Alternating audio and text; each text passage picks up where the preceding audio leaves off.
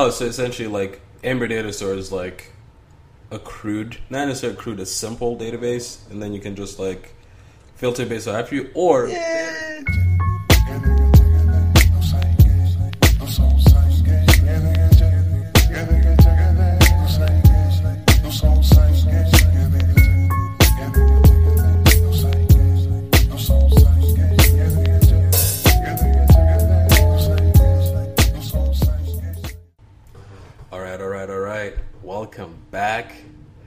To another episode of Two Black Nerds. It's been a minute. I've missed you guys, and also hi, I've missed you. It's been a while since we talked. Aw, thanks. Missed you too.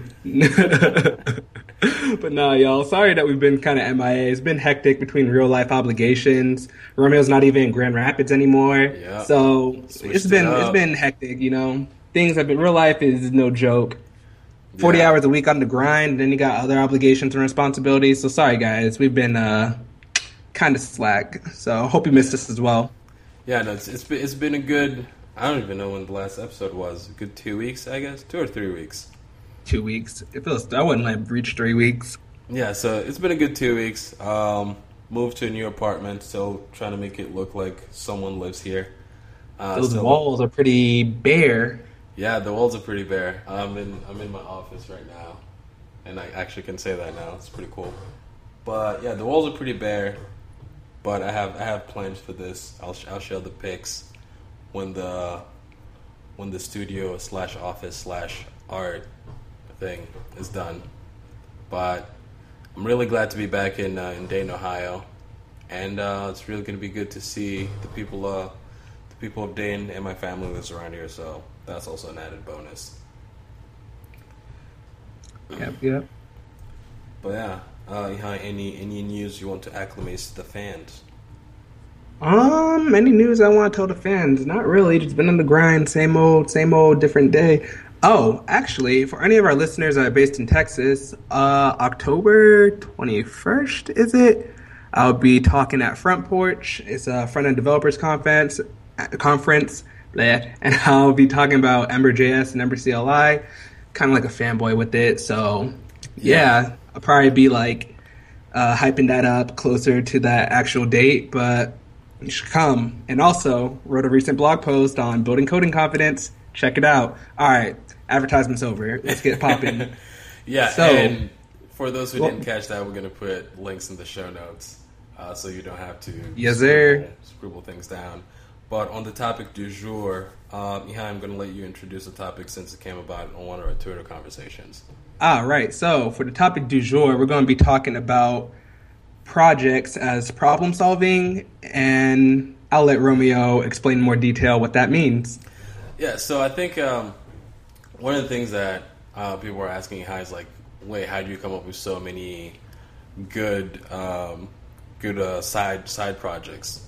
And he just answered like, well, it's just because I, I try to, I my side projects are a way for me to solve my my problems. So in reality, like you don't really need like the next idea. You just really need to just like be very observant and observe, you know, the environment around you and what can you do? How can you alleviate your own problems using technology? And we're just gonna talk about how Ihai has done it, how I thought about doing it, and I may or may not have acted upon it, and uh, essentially how we keep track of that. So, I guess uh, Ihai, I'll let you go first since you have a little bit of experience with this. All right, so uh, which project should I talk about first? I got a fair amount. I would say Um, like start with um I think the one that would be mo start with hmm let's do fa- uh, Page Unliker would be the most relatable and then you can go talk about the other ones that are essentially All right. kind of like still in the works or have taken a hold. Word, word. All right, got it. So, like Romeo said, like um, whenever it comes to figuring out what projects I should work on or what I should build next, I always use that as an opportunity to flex my software like muscles because I'm always like, oh man, God, I wish there was an app that did this or allowed me to do this. But then it's just always like five seconds later, I'm just like, oh wait, I'm a computer science major and a developer. I can build that myself. Duh. So I end up doing it. It's like magic. but um, Page Unliker. How did that come most... about? Actually, Page Unliker, man. Yeah. I was just looking at my Facebook pages, and I was just like. damn, a lot of these are really, really embarrassing. You know, those things that you liked in high school, they don't think that people would ever dig up, but you do know that they exist. How many like, did you so, have at the time? 700 whoa that's dog i was a bored behind teenager like you're not even like no kidding. I was just always bored. And i'll I always see oh yeah it looks interesting. Like like like. And as i got older i stopped liking so many things but i'd already done the damage whenever i was younger so. And it was weird though because like mm. facebook's um listing of the pages starts from like starts from most recent to oldest and doesn't have a way to change the ordering of it, which is kind of weird in my eyes. So that's really why, because like because some of the most recent ones I wanted mm-hmm. to unlike, or not even the most recent ones, most of the ones I wanted to unlike were like the really embarrassing Super ones. ones. Yeah. yeah. The most recent ones, whenever I like a page now, it's mostly because I'm interested in like an artist, like a musician, or a specific product or brand I want to keep up with, or maybe even like a blog or like podcast, Facebook page, mm-hmm. something like that. And so I was looking at Facebook's API. I was just like, oh, okay, cool. I think I'll be able to like to uh, create something that would make this easier. So Facebook's API dissected Facebook's API, and yeah. I was I saw that I could get all of the likes for a user's page, and then I reverse um engine. Well, not reverse engineered. I looked at their like button API, and okay. I saw what the inputs were, and it was like it was a URL of the page, and I think that was the only input. So I wanted to use that as a way to flex my Ember.js muscles and level up with yeah. that because I'd recently started sipping the Kool Aid, and I just started using that, and I just built the application over a weekend, and it blew up because it uh, started from ordering things from the oldest first, and you could just scroll down quickly and like click, click, click, click, click, click, click, easy, and worked out. So wait, so I guess what I was gonna ask is like, so you, so when um, you're looking at at the API, right? So you, you mentioned that you were just looking at input outputs. So which two APIs? So you said you mentioned. I think you mentioned two APIs. Did you just look at the whole Facebook API or just the like button HPI, uh, API?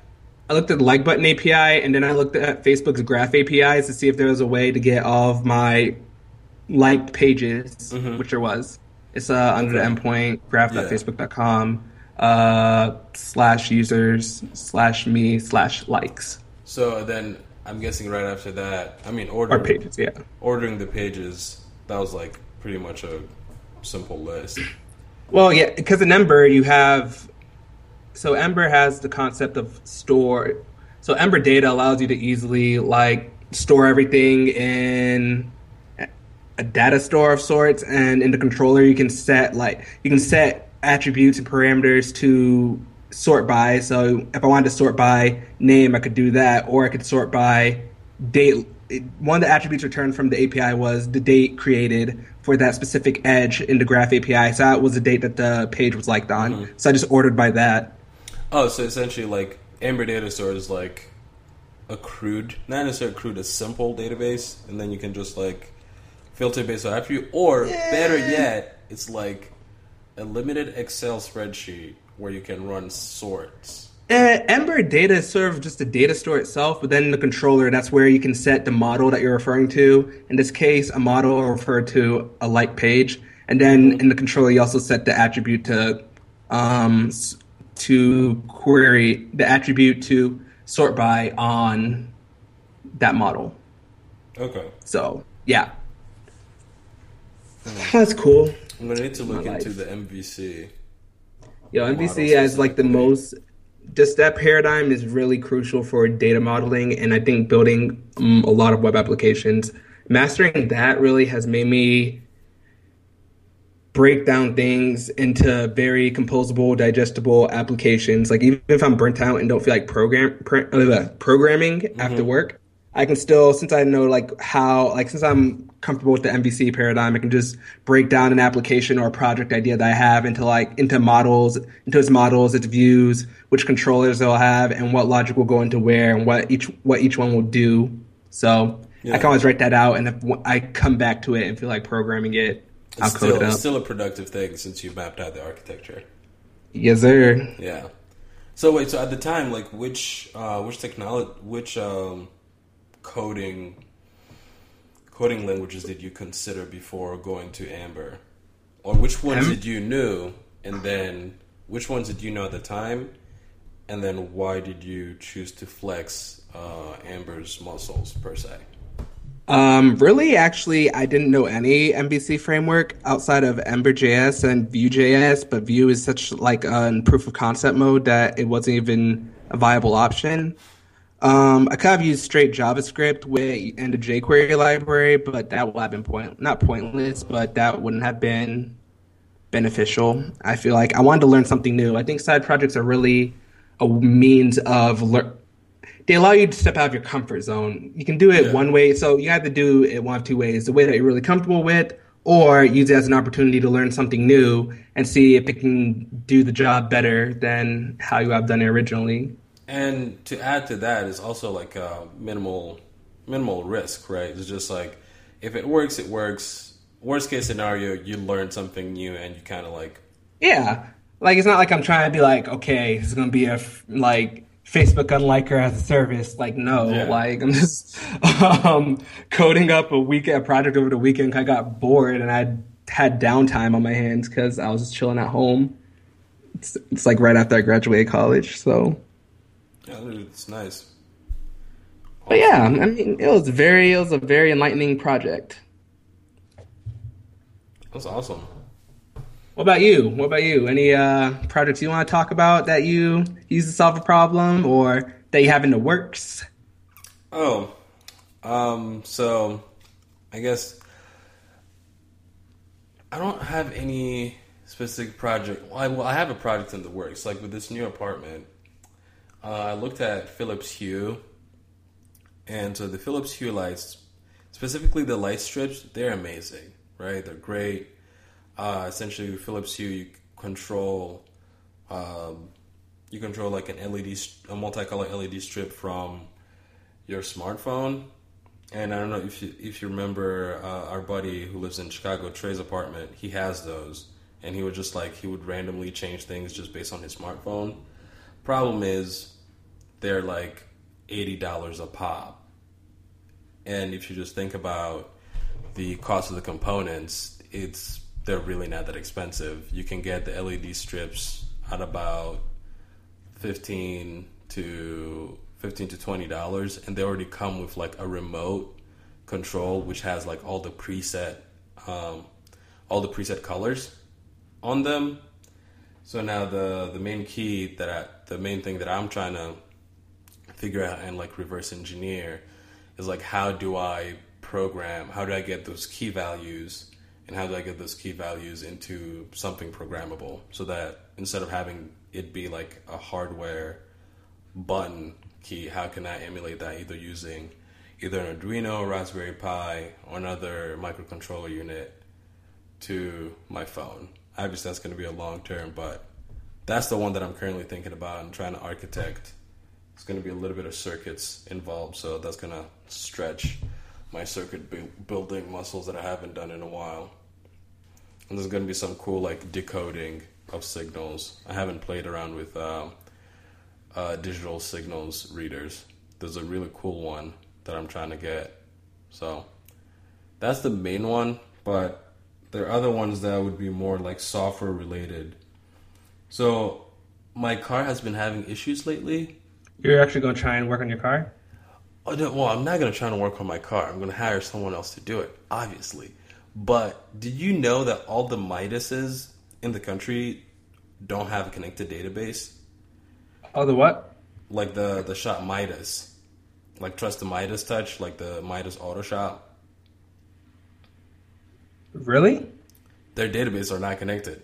Like seriously. That is impractical. exactly.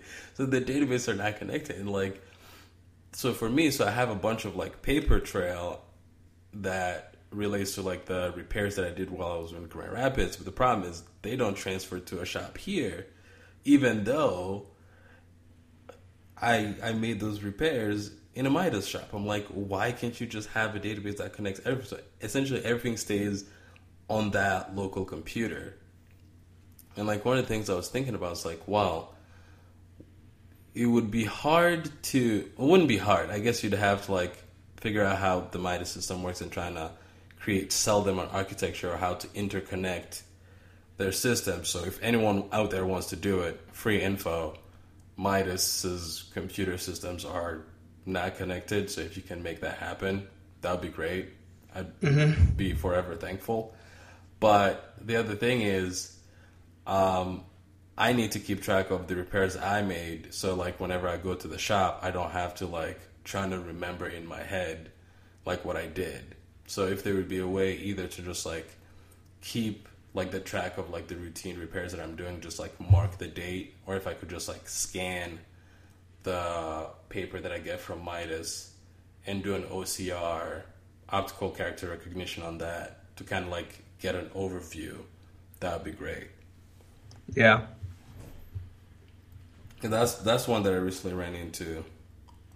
And specifically like one of the things that you learned when you get a car is that when you go to a repair shop and you get an estimate, boy, are they like they're not necessarily ripping you off, but they're giving you the highest available, uh, the highest possible cost instead of like the most reasonable.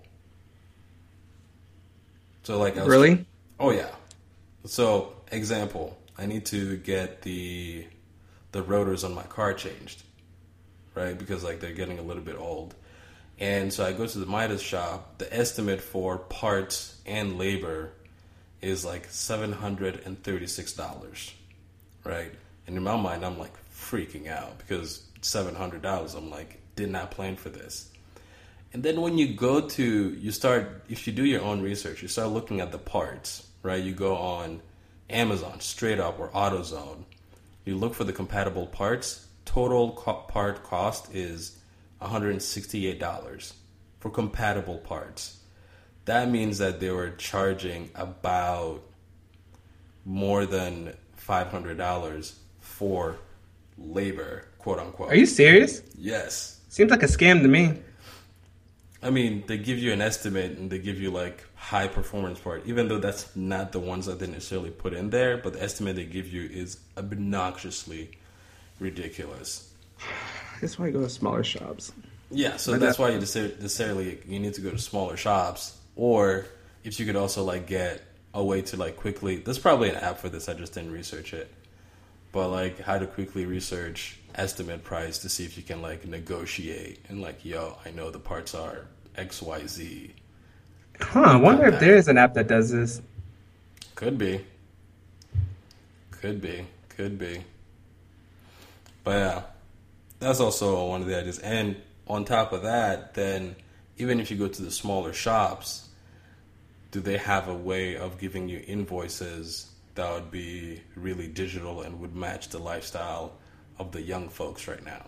That's also like a digitally untapped market that could also be there. So like just from seeing one simple problem, you just have all this like trebuchet of ideas. True, true. And like the key thing is what I try to do. I you and I do this as far as like when it comes to ideas. Like the first time you think about it, you better write it down. Definitely, or else it gonna, unless you forget it. Yeah, I mean, so I was like randomly, like even like I didn't even intend to like watch it, but I was watching a TED talk by Tony Fadell, the dude who created the iPod, and one mm-hmm. of his mm-hmm. points was like either as designers and like innovators and entrepreneurs the thing that you need to make sure you do is like make sure that you're always noticing things, right? Because as humans, we just get habituated to seeing things so that you can notice the problem once or twice, but after that, your mind just tunes it out. So if you Yeah. don't make a habit of just like noticing it and writing it the first time around, chances are you're gonna forget about it. Yeah. So what else? Uh, whatchamacallit? Um, what other project do you want to discuss? Oh, actually, you can uh, discuss. Um, I would actually be interested for you hearing you talk about ND class search because this could be Oh, also was- like a. We could marry your blog post and go in depth on the podcast. You feel me? Yeah. Um. All right. So with class search, um, I it was actually a project for school, um, like on my interaction design class. But it was a project that I always talked about, like, um, saying, "Yeah, I'm gonna do this. I'm gonna make this. I'm gonna redesign class search, whatever." Then you know, I was acting like I'll talk, so didn't really get around to doing that until I took interaction design and we got the assignment to Wasn't it Read a it- two a two part project kind of essentially because you had previously made a class search that Oh, wasn't for oh, you're talking about the one for mobile. Actually, I did one for it mobile. was it was kind of a build up right? it was kind of like a yeah, two phase thing but this is like yeah, it was like three years after I built like three, two years after I built like the first version of Class Search. so how did the first for- version right. come about Uh, I took an intro to Android development course. And I wanted to do. I wanted a way of easily looking up my, like, of looking up classes from uh, from uh, blah, blah, blah, blah, blah, looking up classes from Notre Dame. Um, so I just ended up using building an Android app that did it because it was simple. Um, not just kidding, but I wanted to learn. I wanted to learn, and like, you don't really think about it, but you have the whole you have a whole MVC paradigm with an actual like mobile device. You know, you have you can define your models, and then the actual view, which is like what's presented in the front end UI of your mobile device, and then you control it from the code in the back end, aka the code underneath the actual application that handles everything logically. And yeah, so I was using that. That was actually my first introduction, air quote, to like MVC thinking, Yeah. um, and thinking about models using controllers that way. And oh yeah, and then you have like views as in activities and all that jazz. Um, Well, control those would be your controllers. Um, and yeah, so there's that. And so I did that. It worked. It was parsing in real time using an Android device, so may have not been the fastest um, way out there, but Yeah, still worked uh, regardless. it did work though it did work Yeah. And then two years later for interaction design, I created a web version of it, but this time I was actually storing the values in a database and updating it in real time in order to actually create um, this front end, like, or to actually populate the front end view.